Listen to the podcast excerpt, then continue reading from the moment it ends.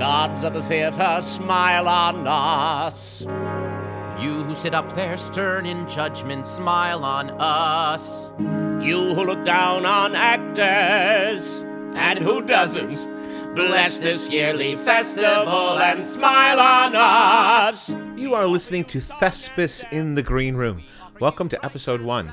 We are your hosts, Bruce Meahl and Melanie Ann Williford. Hello. Hello. The intro you just heard was a snippet from The Invocation from Stephen Sondheim's The Frogs, a musical that was adapted from an ancient Greek comedy by Aristophanes referencing the festival of Dionysus. And for academic clarity, we are going to Wikipedia, which is always accurate. As is everything on the interwebs. Of course. it says here, a la Adelaide.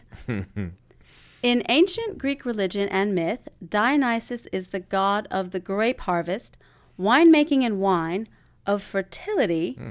ritual madness, Okay. religious ecstasy, and theater. Now there's a combo. So, as much fun as fertility, ritual madness, and religious ecstasy sound, we are here to focus on theater That's right. and maybe wine. Yes, yes, wine. You can't have theater without wine. Just ask any of our middle aged women at intermission. Where's my Chardonnay? And what do you mean it's going to cost me 10 bucks? Hey, that 10 bucks is your sacrifice at the Temple of Dionysus. It keeps people like Thespis in a job. Yes, Thespis, didn't he win a Tony for Urinetown? Uh, no. Thespis lived in ancient Greece and is considered the first actor. The actor daddy. That's him.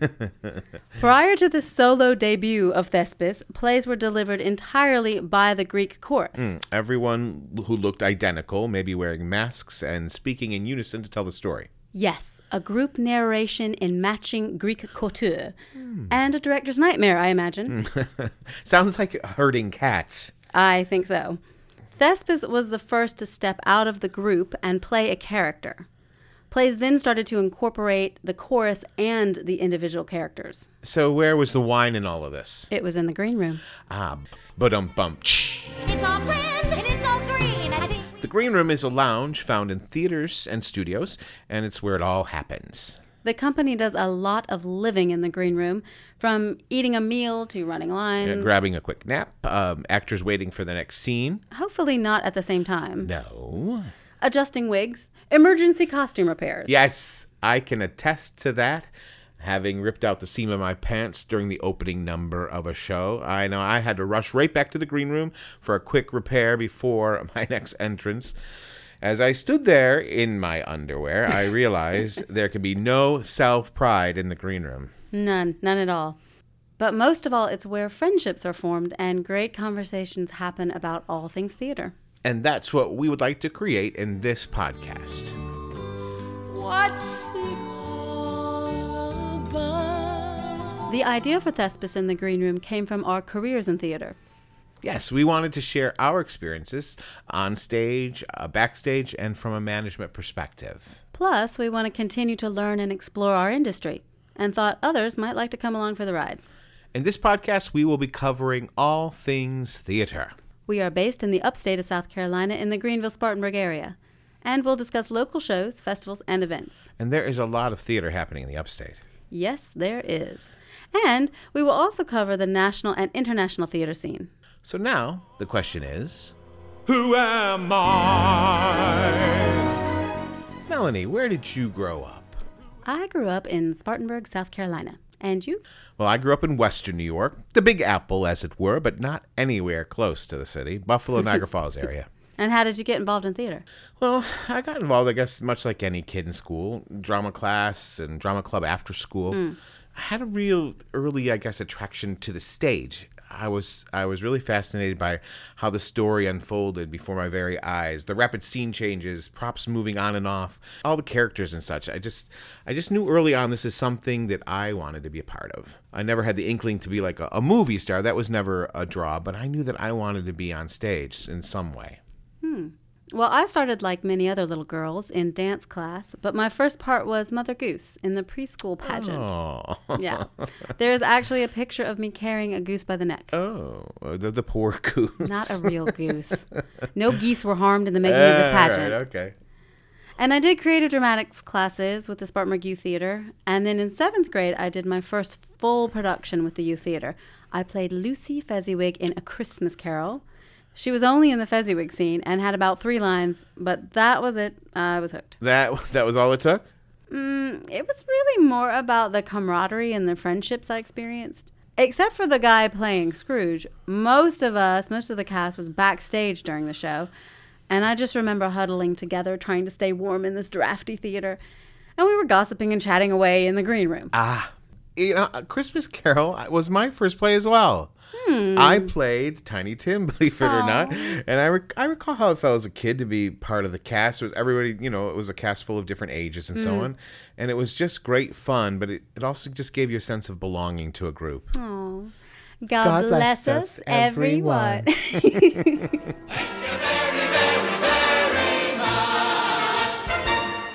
Do you recall how we met? We met through Dirty Rotten Scoundrels. Not terrible people. no, not not people. The show.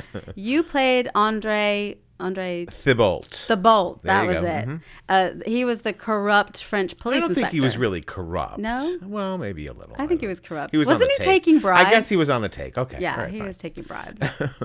Let's see. And I played Muriel Eubanks, a divorcee from Omaha, Nebraska, on the prowl in the south of France. It was so much fun. I mean, I we had a great cast and just I just have such great memories. Yeah, it was hilarious. I mean, good times, truly. You know, in fact, just a few days ago, you'll never, you just won't believe this. I was in the grocery store about to check out, and I asked this lady. There's a lady behind me. She had one item. I had Mm. all these items, and I asked her if she wanted to go ahead of me, and she said, "No, no, I'm fine. That's fine."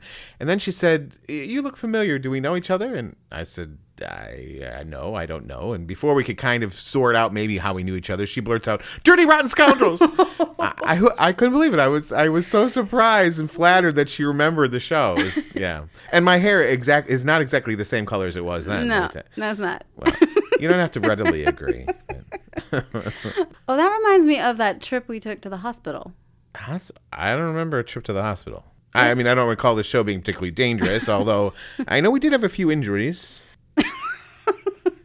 Go on. Okay, yeah, yeah. Okay. Remember that one of our company had a short stint in the hospital during the run? All right. They're yeah. fine, by the way. No worries. Everything's fine. All right. Okay. all but right. we went we went to visit. I remember now. It was you, me, and Todd Weir, who was also in the cast. Mm-hmm.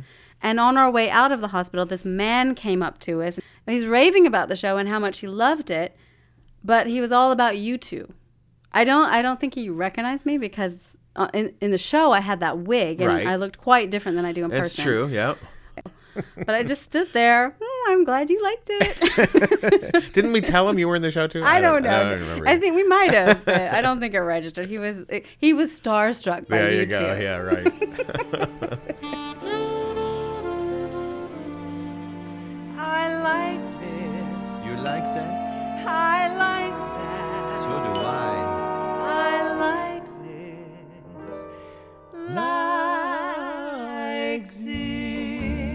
Special thanks to Dick Stevens of Stevens Magic and Fun. He can be found on Facebook at Stevens Magic and Fun. Bruce, what would you say are some of your highlights from your theatrical career? You know, I guess my highlights would really be performance related. Hmm. Um, it's always great when you get to perform one of your dream roles. Hmm. And for me, it was playing the baker in Into the Woods. Aw. I remember back when the show came out, I think it was the late 80s, and, and I didn't really know much about it. At that time, I was busy being a young father, and I was a little behind on what was happening on Broadway. Hmm. But a fellow actress, a friend of mine who I was doing some theater with, she, she told me that she thought I would make a great baker. And I was like, I don't know what this is all about. And at that time, we didn't have the internet to go and do a quick Google search and so on. So I did what everybody did then. You went to the library. The library. Yes. and I checked place. out, that's right. And I checked out a cast recording of the show. And I just, I fell in love with the music, just listened to it over and over again. And from the music, you could kind of get a, an idea of the story, but not really the details. Mm. And then about 10 years later, I had the chance to play the role. And it was just, um, just a great experience. That was, you know, really definitely a highlight for me. Oh, I love that. Yeah. Any others? Well, now that I think of it, there was another dream role. I wouldn't have thought about this, but um, I, again, years ago, I saw a great production of Beauty and the Beast in Toronto. It was, I think it was the Broadway cast even brought over there, and it was just phenomenal. And that was back in the '90s. I wonder. Wait, I wonder if that was their out of town. Could Maybe have been their so, out of but- town pre Broadway tryout. Maybe. Well, it could have been. It's possible. I Mm. don't really know, but it, it was spectacular. I mean, in every way. And I thought, you know, one day I would just love to play Cogsworth. And then, sure enough, about 12 years later, that dream came true. So I, I kind of feel fortunate that I've had a chance to play a couple of roles that I that I knew about way beforehand, you know, Mm. and and I don't think you get to do that very often. no. What about you?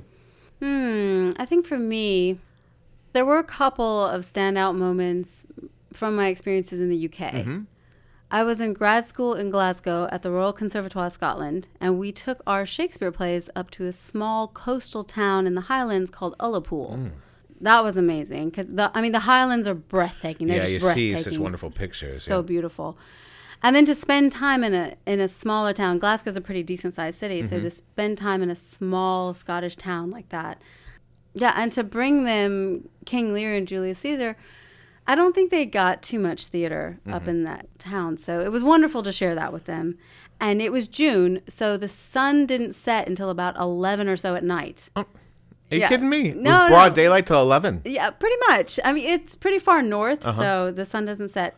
I mean, the winter's the polar opposite. Sure. It's like dark at two in the afternoon. Oh, okay. But in the summer, it's it's light until about eleven or so at night. And I remember I celebrated my birthday while in Ullapool, Mm-hmm. and we were outside at the pub. It was about ten o'clock at night. We were having the birthday drinks, and it was just broad daylight. That's amazing. I It can't even imagine. Yeah, it was really cool. So that was that was a good moment. That was a good memory. Another, I think, was just a few years ago when I was back in grad school in London. You go to school a lot. I go to school a lot. I just keep kid, just, just go. glutton for punishment. Um, no, but I was back. I was doing the producing course at the Royal Central School of Speech and Drama, and we had this one lecture class that included students from several different courses. Mm-hmm. And then one day we were broken down into groups of 10 and sent away to do some reading of some literature and discuss it amongst ourselves right. Our group went outside and we sat at this picnic table. And as I was listening to the conversation about what we had read, and I was hearing all these different accents, and it just dawned on me uh, that I was sat in a group of 10 theater makers, all from different countries. Wow. we had we had Saudi Arabia, Australia, Chile, Greece, Hungary, Russia. Yeah, Russia was there. China, Pakistan. Ava was from Poland, and then there was me from America. Oh my gosh. Yeah, that was that was an incredible It moment. just makes you know how theater transverses, you know, the world. yeah, yeah, it was phenomenal, and to get those different perspectives, Yeah, it was incredible. really that was that was a really awesome moment. Memory all alone in the. And that's us. In this podcast, we'll talk about theater news from Broadway and abroad, and all topics related.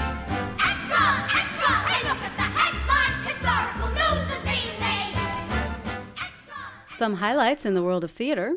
Wicked is celebrating its 15th anniversary. Kristin Chenoweth and Idina Menzel reunite for an anniversary concert. The concert will air on NBC on October 29th at 10 p.m. So take a disco nap.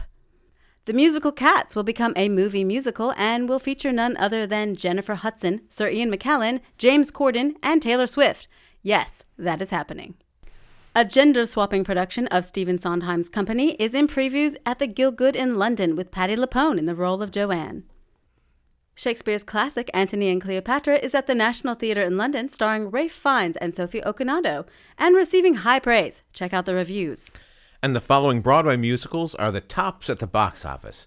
Hamilton earning 3.2 million, Lion King at 2 million, Frozen with 1.6 million, Harry Potter and the Cursed Child at 1.5 million, and rounding out the top 5 earners is Dear Evan Hansen with 1.4 million, which also is coming to the Peace Center in the Upstate as part of the 2018-2019 Broadway series.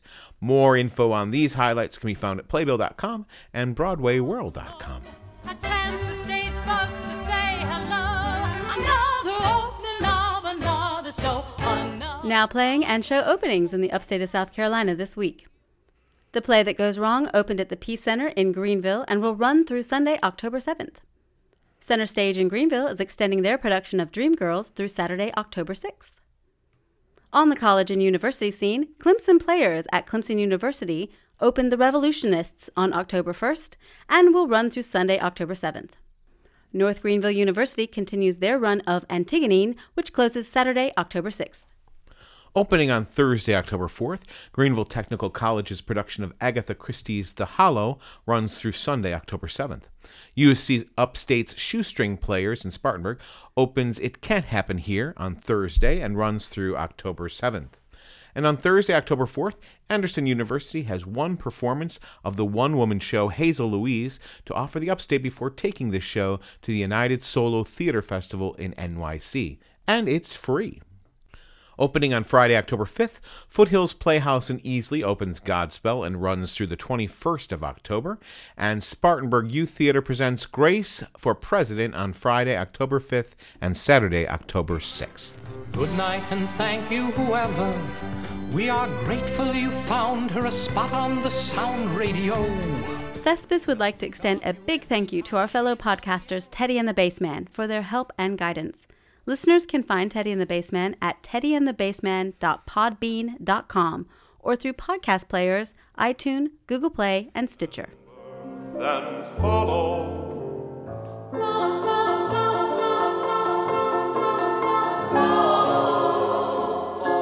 Hello there, theater people. We hope you are enjoying spending time in the green room. Want to stay updated? Like and follow Thespis in the Green Room on social media. Find us on Facebook, Twitter, and Instagram at ThespisG. That's at sign ThespisG. T H E S P I S G. That is all for today's show. In our next episode, we'll be talking about The Play That Goes Wrong. The touring production comes to the Peace Center in Greenville, South Carolina, opening October 2nd and running through the 7th. Melanie will be interviewing Graham Rooney, who plays Trevor in the West End production. Be sure to tune in. Thespis in the Green Room is a Courageous Crossings production. Music used in this podcast is licensed by ASCAP and BMI.